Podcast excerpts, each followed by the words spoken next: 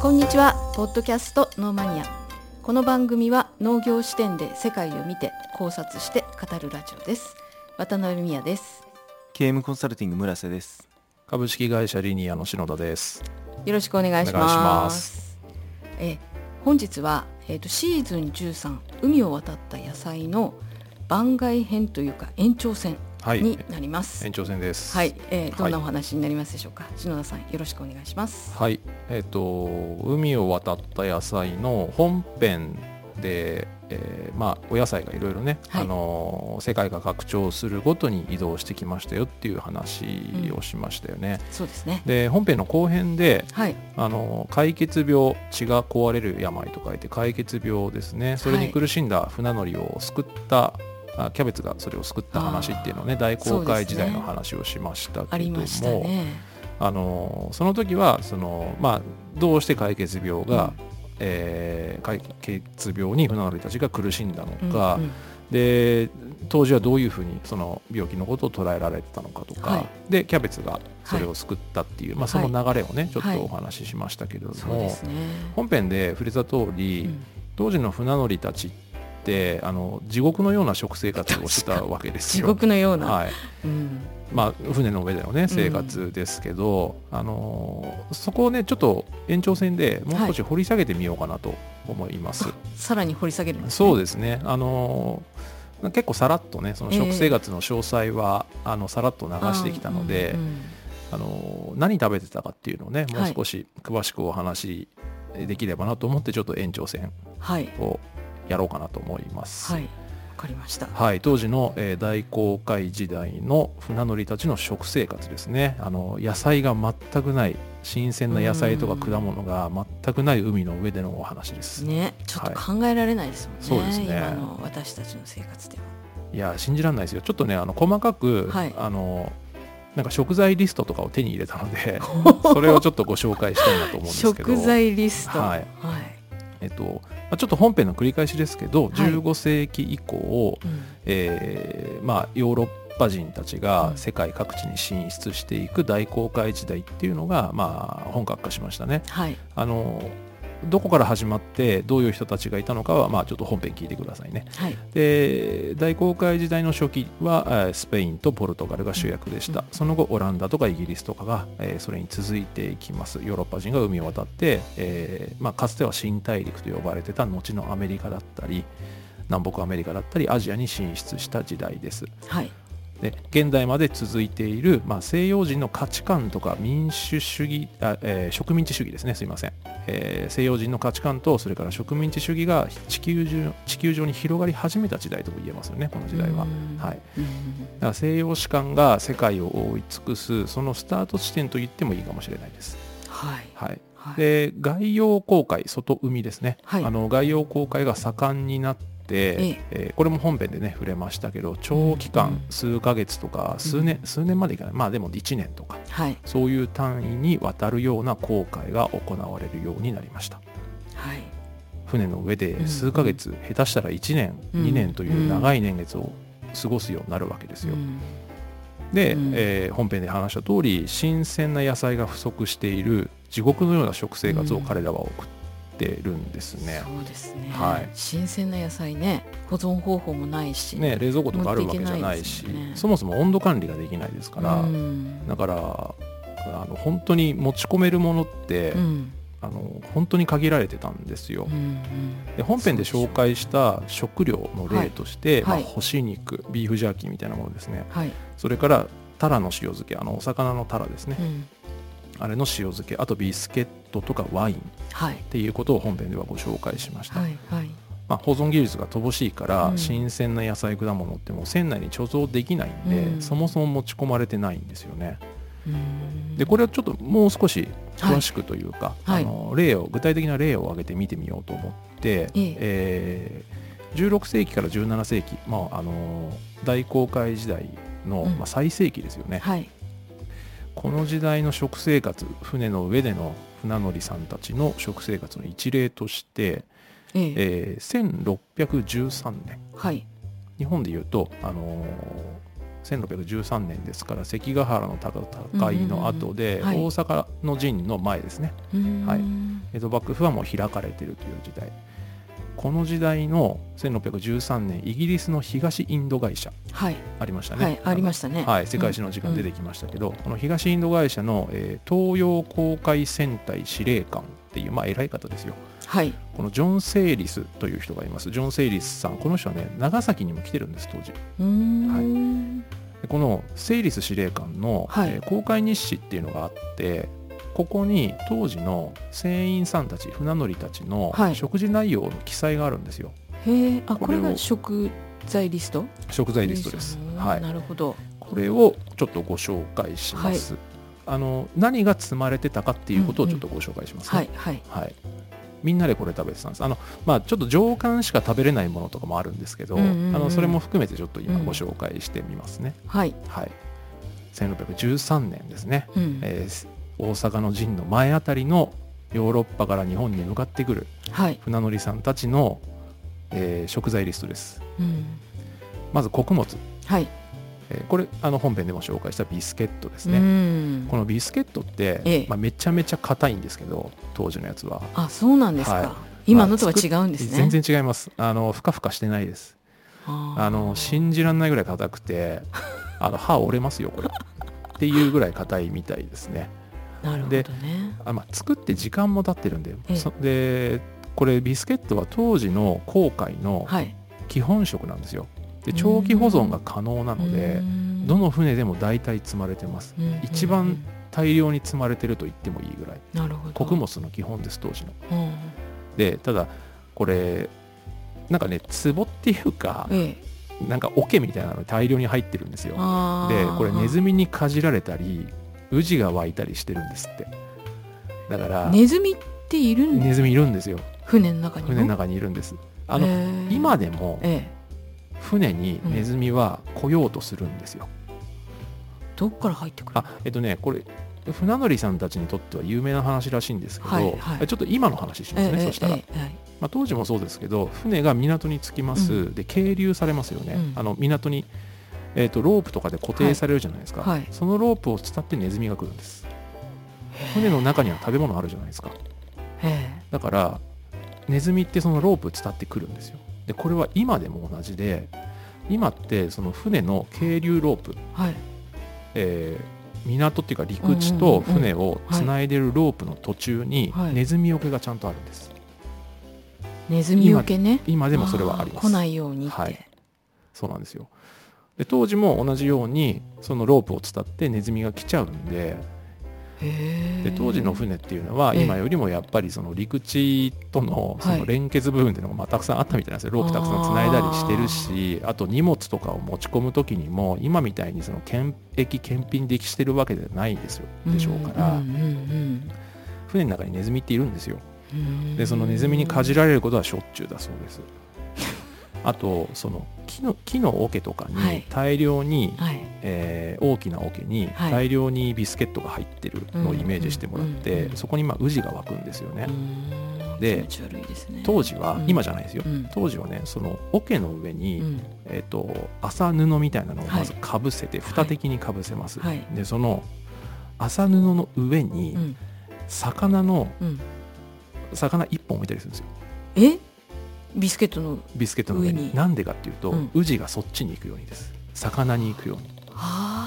そういうふうに、まあ、対策でも何でもないんですけどへえだからビスケットより魚の方が美味しいってことねウジにとっては。じゃないですかね。まあ匂いとか鮮度とかの問題もあるのかもしれないです。あー。うじとかもやっぱそっちに寄ってくみたいでだからそういうふうに対策は取ってるんですけどただやっぱりビスケット自体にもう本当にウジが大量に湧いてる。でもそれ食べなきゃいけないっていう状態なんですよ。これ基本食なんで。で今で言ったらお米とかパンとかとう同じです。んっていうことですよね、はい。でだから当時の船乗りたちはビスケットが一番嫌いだったんですって。だから一番大事な主食みたいなものにね、まあ、トラウマなんでしょうね。これ食べなきゃいけないっていう。うんまたあれ食べなきゃいけない生活なのかっていうことだと思うんですけど。はいなので、あのー一番嫌いなんだけどでもまあ一番食べてるものですよね。仕方なく食べてるものです。でこのビスケットが基本なんですけど、うん。あと一応あの小麦だったりオートミールあとまあ米？米米はねヨーロッパの船で米っていうのはどうやらアジアのアジアに来た時にそのアジアの気候地でゲットしたりとかっていうこともあったみたいです、で特に小麦とかはちょっと具体的な調理方法までは分からなかったんですけど、はい。まあおそらく、えーパンにしたりとかあとおかゆっぽくしたりとか、おかゆっつってもそんなあの今みたいにいろんな味付けあるわけじゃないんですけど、まあ、そういうふうにして食べてたんじゃないかなっていうのとあともう一つは、えっと団子っていうか団子用の粗こ粗い粉はですね。あのこねこねして団子にするような粉、うんうんうん。まあ、多分小麦とか大麦系だと思うんですけど、はいえっと、そういったものも食材リストには書いてありました、うーん白玉団子とかを作るよううん、それは、ね、ないと思いますよ、なまあないよね、はい。え？まあ、これヨーロッパの船ですから。そうですね。ビスケットって小麦で作る、小麦とかで作るんじゃないですかねうん。おそらくは。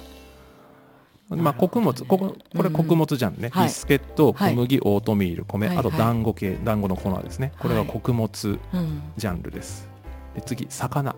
魚。はいはい、はいお魚は、まあ、あのうん本編でも紹介したように、うん。まあ、塩漬けの魚。本編ではタラの塩漬けを紹介しましたけど、まあ、はい他にもあったみたいです。うん。あのいろんな魚種があったみたいなんですけれども、まあ、ヨーロッパはなんかタラが多いみたいですね。うん。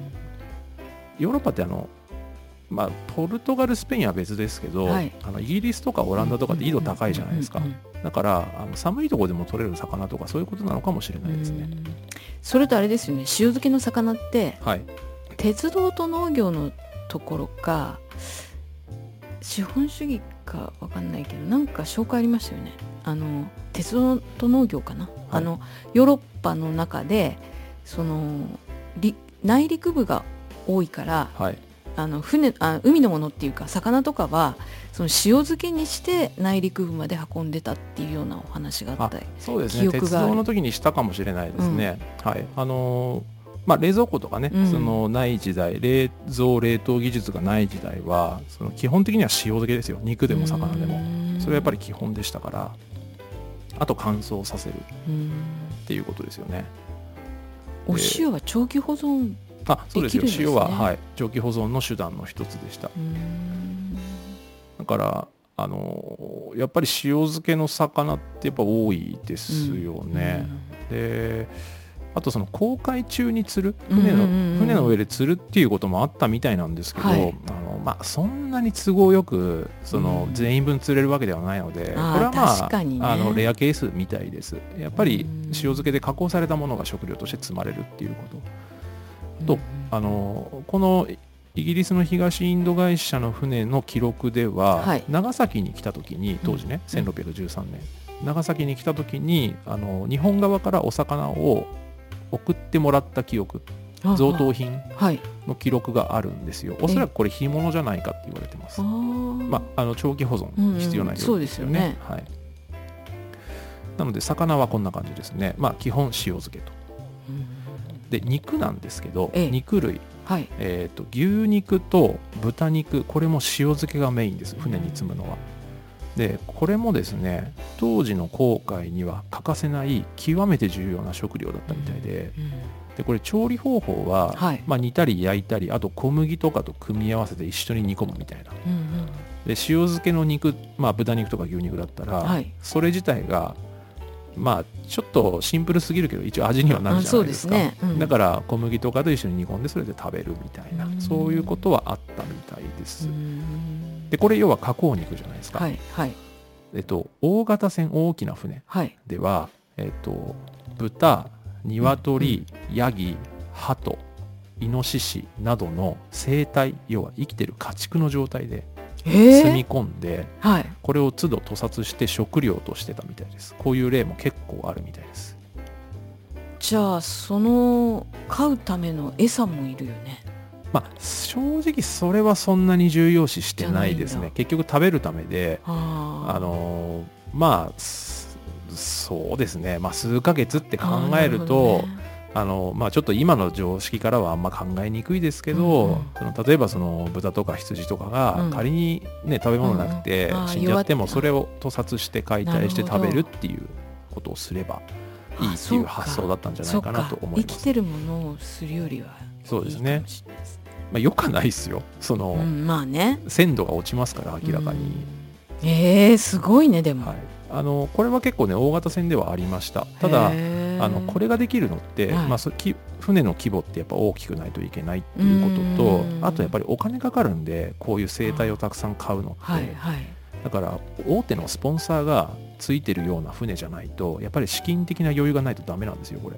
だからどの船でもできてたわけではないですね、うん。はいなので、まあ、これ一応生態を積むっていう、えーケースもあったというのが肉類ですね。メインはやっぱり塩漬けです。へー。はい。これ16世紀17世紀ぐらいだからそうですね。そういうこともできたんでしょうね。最初のうちは干し肉とかそんなんで生が食べたいとかいうのででもねえっと16世まあえっと例えば、えー1400年代だから15世紀、はい。コロンブスは15世紀の終わりにアメリカ行きましたよね、でそれよりも前に、うん。ポルトガルのバルトロメウ・ディアスとかもっと前、えっと、エンリケ航海王子に、はいはい。あのスポンサーになってもらってアフリカの、うん。えー東側ですね。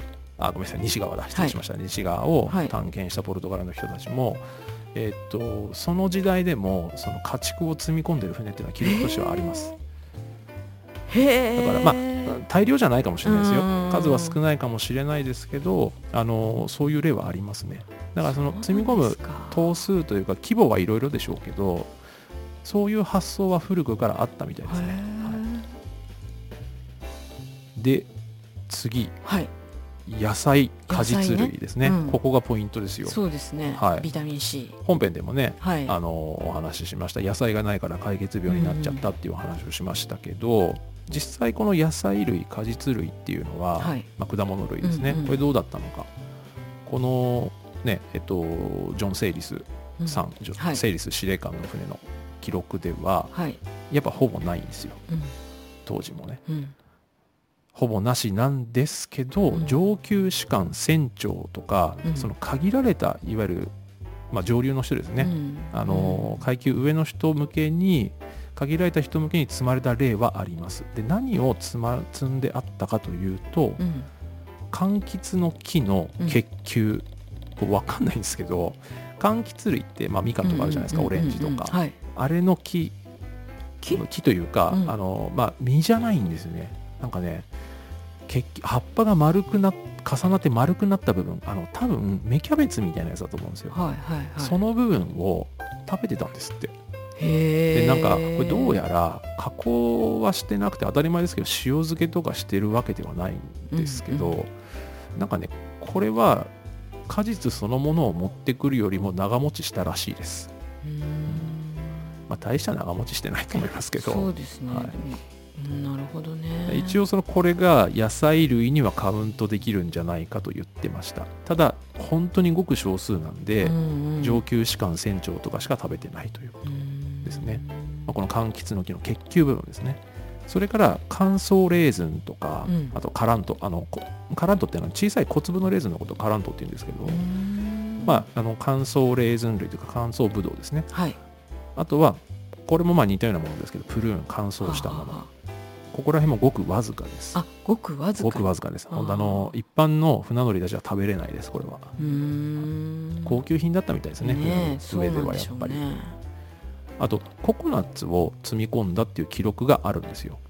でこれはおそらくその遠洋航海で、うん。えーアジアとか、うんうんうん。あと南方の方に行った時に現地調達したものじゃないかなと思います。うんココナッツはあの割るとねあのジュースというか水分摂取できますしね。中の実もね食べれますから、これはあの、まあ、大量に積み込めたかどうか分かりませんけど、うんうんあの栄養源にはなったんじゃないかなとは思います、うん。まあ、せいぜいこんなもんですね野菜とか果実は。はあ本当に。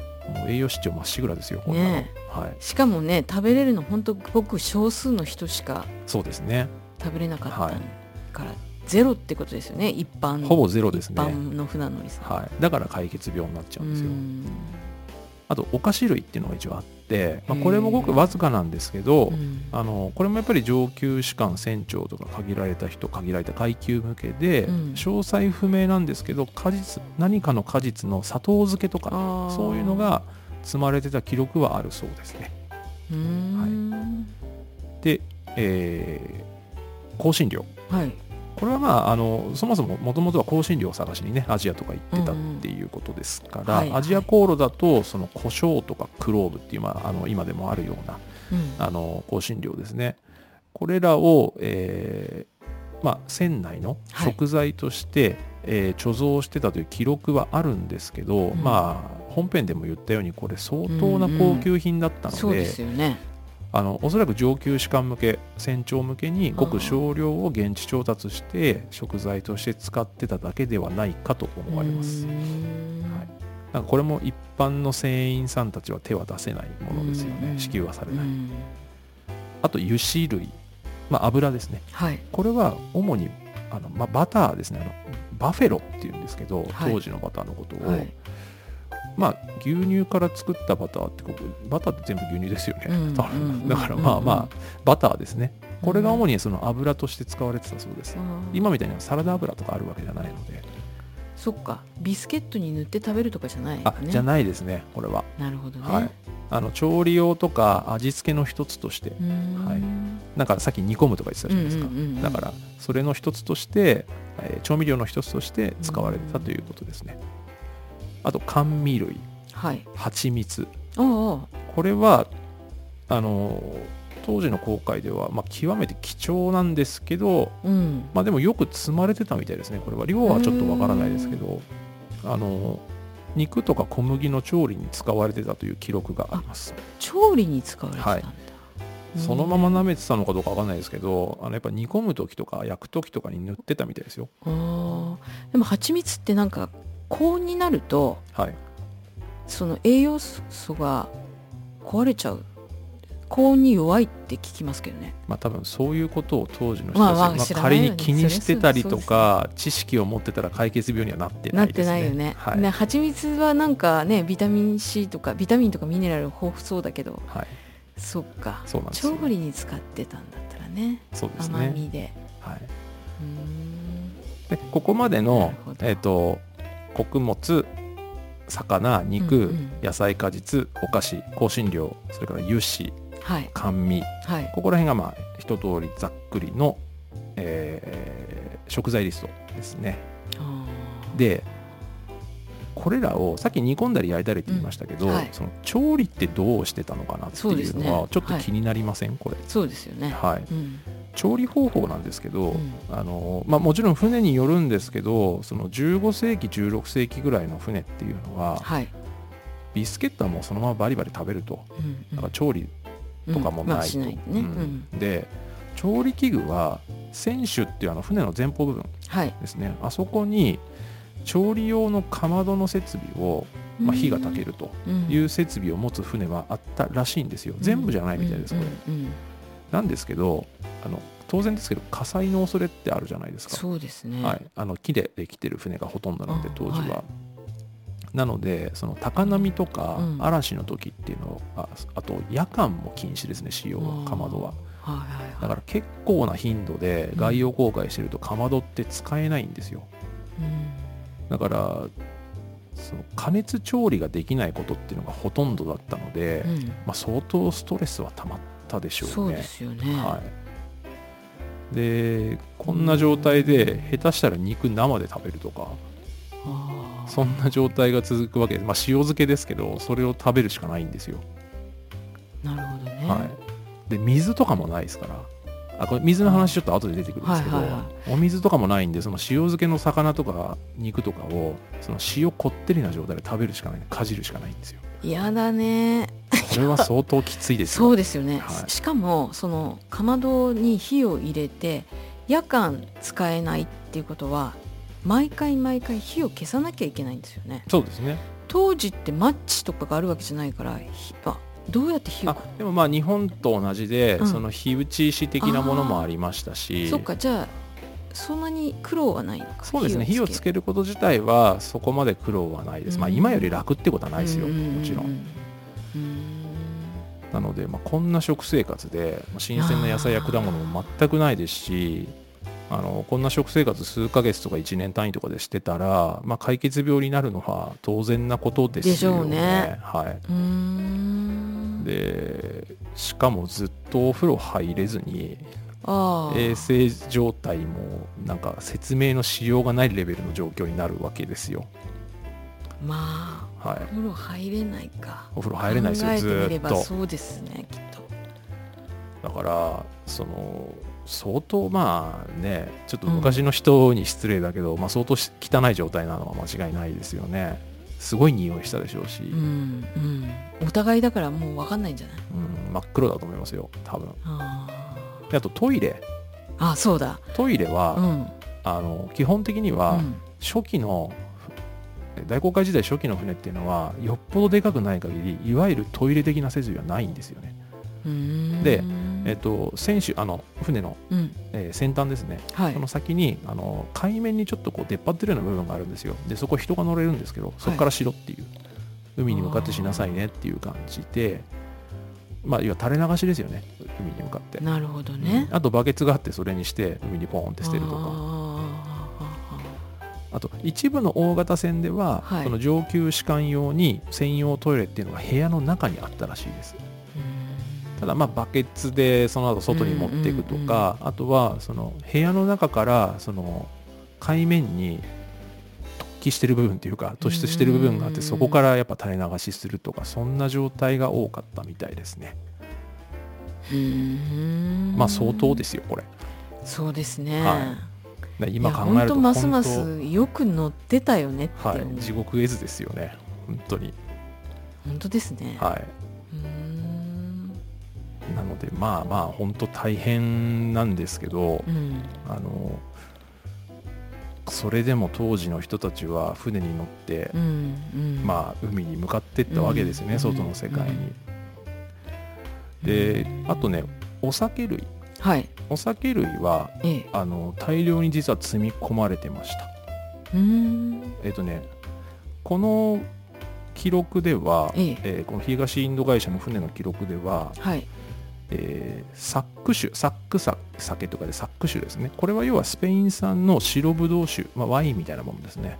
はい、それからラック酒。これは今だとアラックっていう名前であのうん。流通してるんですけどこれココナッツの蒸留酒です。へえそれからワインとかビールとか、はい。それから時代が下るとサトウキビ原料のラム酒なんかも、あえー積まれて、まあ、みんなで飲んでたっていうことみたいですね。ね。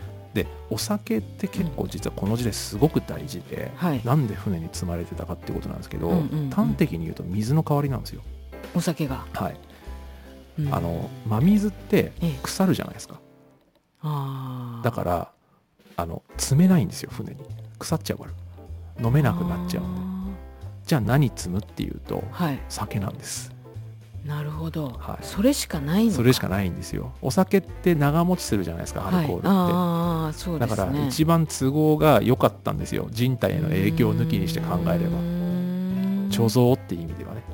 なるほどね。一番良かったんです飲料水の場合は、はい。飲料水を考えた場合まずうん。真水は腐ります、でうんうん。雨水を飲料水として貯めるみたいなそういうまあ設備っていうかなんかこう貯めとくようなはい。桶みたいなものはもちろんあったけど、はい。当然ですけど十分じゃないわけですよ。十分な量なんか確保できないし雨降らなかったら終わりですから。うん。だからうん。当時の航海の水分補給手段ってお酒なんです。へえ今考えると全然無理があるんですけどそうですよね。はい、これが基本でしたいっそ喉が渇いちゃうんじゃないのかまあそうなんですよ。そうなんですけど、うん。あのみんなお酒飲むんです。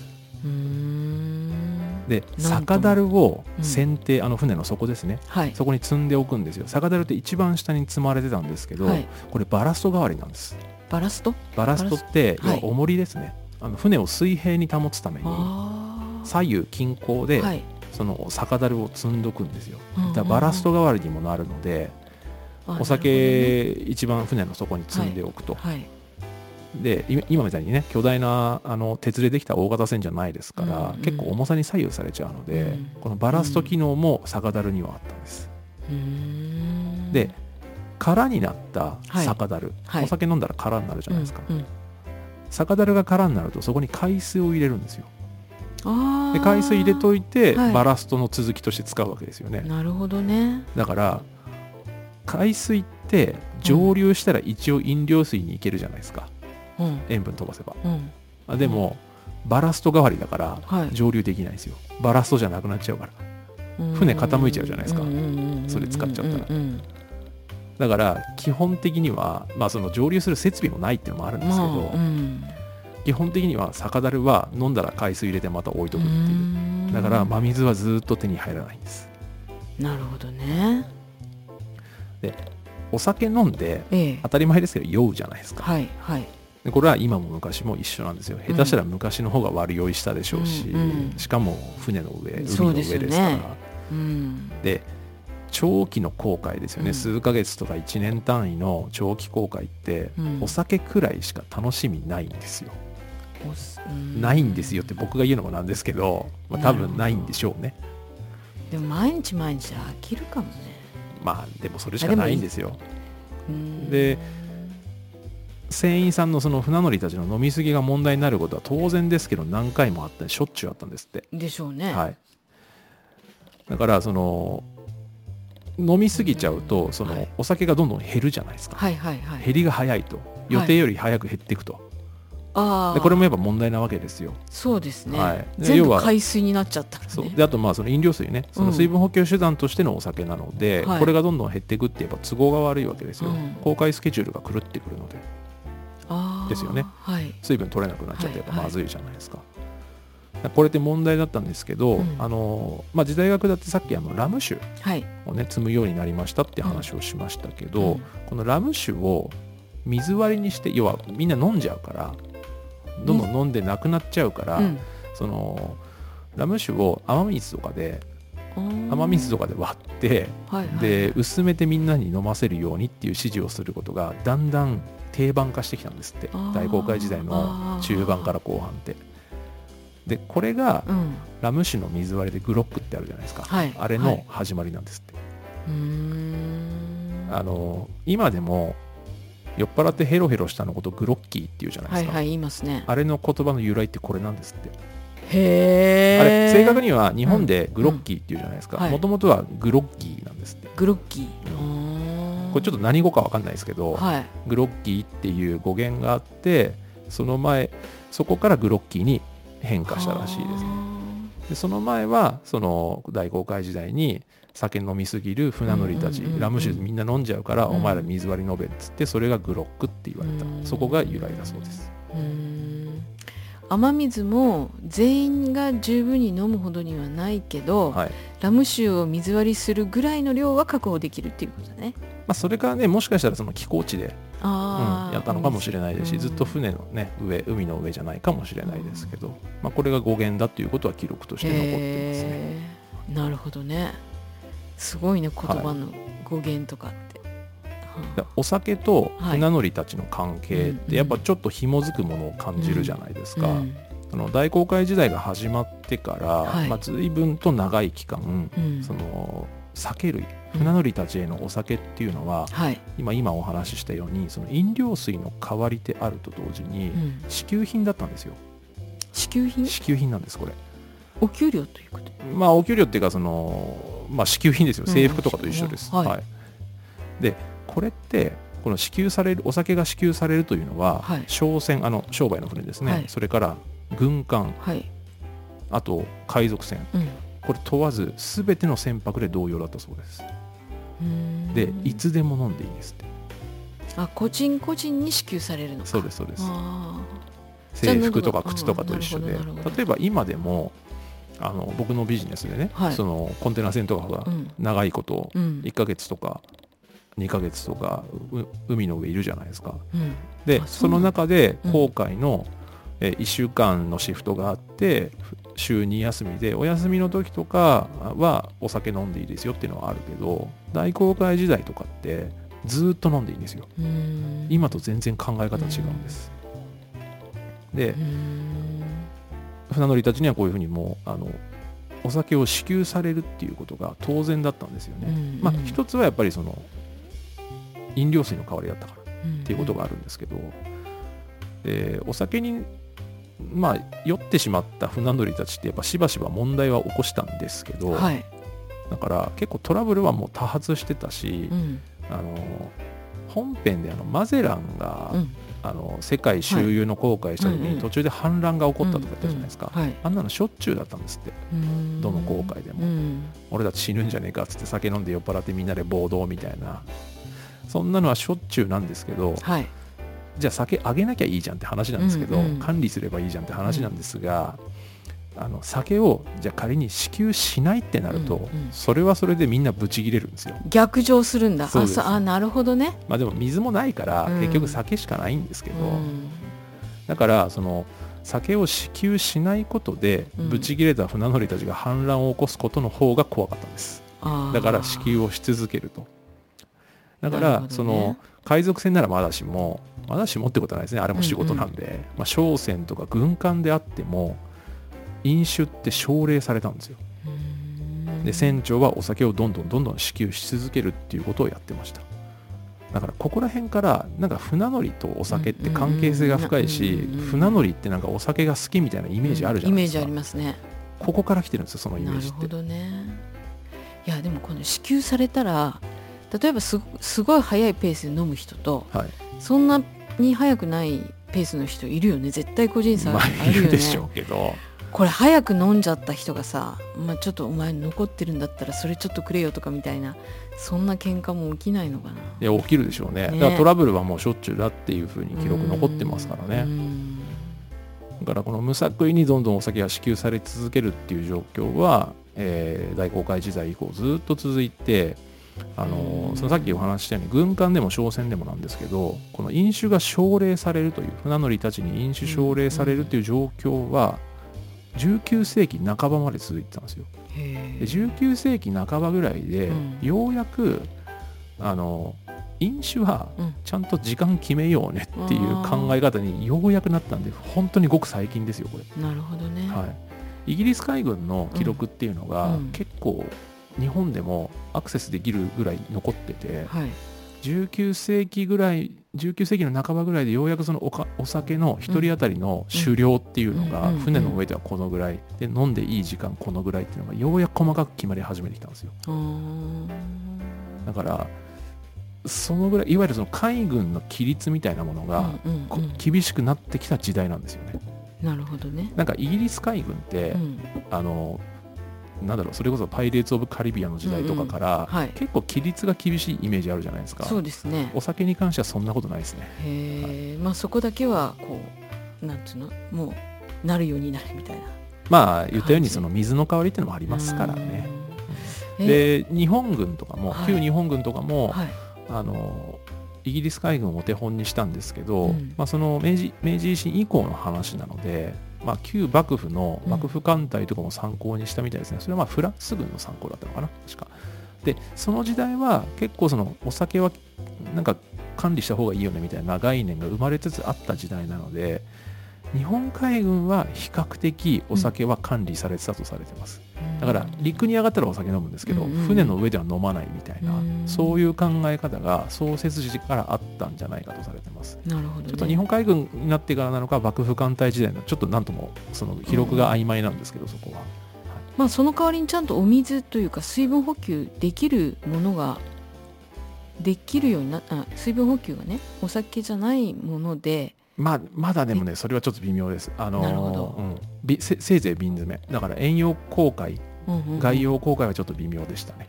まあ、明治で明治になって時代が進んでうん。20世紀近くになってくるとだんだんそれは整備はされてくるんですけど、うーん19世紀の半ばまだちょっとギリギリですねそれは。うーん。なのでまあみんな飲んでたってことです。あそうですね、うーんなのでまあ今回ねちょっとはい、番外編というか延長戦の1回目で、はい、その船乗りたちうん。えー大航海時代の船乗りたちの食生活見ましたけど、うん。ほぼ野菜がなくうん。酒と肉は塩漬けと、うん。で調理ができないこともあるから下手したらそのままかじると、そして酒を飲むと、うん。地獄絵図ですよねこれは、ね不健康への道まっしぐらは。いはい。まあしょうがないんですけど。そうですね、はい。うなのでちょっとこの大航海時代のーん。えー、16世紀17世紀のですね、うん。あのうん。船の、うんえー食材のリストをちょっと元にお話をしてみました、はい、えーあの本編のちょっと補足ですね。うん。な感じで聞いてもらえればなと思ってお話をしたんですけどまあちょっとこの食生活は嫌ですね。嫌ですね。それとお風呂にも入れないから清潔でもないし、はい。余計そそれもなんかあんまり健康的じゃないね。健康的じゃないですよ。どう考えても。どう考えてもね、はい、はいい、やーいや辛いでしょうねこれはですねきっと。はい。なのでちょっとね、あのなかなかこれをね体感するのは嫌ですけど、嫌ですね、はい。でもうんそうね。まあ、本編の補足としてね、ちょはいっと今回はお話をさせていただきました。はい。で番外編ちょっとまだ続きまして、あえっと。今回はここまでにしますが、うん。次回はその大航海時代の、はい、えーヨーロッパうん。から、まあ、世界が激変したっていう話をね本編でもお話しして、でうん。あのニューワールドから来た野菜とか、うんうんはえー新大陸と言われてる場所からですね北お野菜の話とかをしましたけどそこら辺の話を少し掘り下げてはい。お話をしたいと思います。ちょっとね次回は重いですよ、ああわかりはいました、重い話なんで、はい。まあ、今回はあの大航海時代の船乗りたちの食生活が地獄だったっていう話で、はい。はい。はい。今回はこの辺りで。はい、はい。どうもありがとうござありがとうごいましたざいました。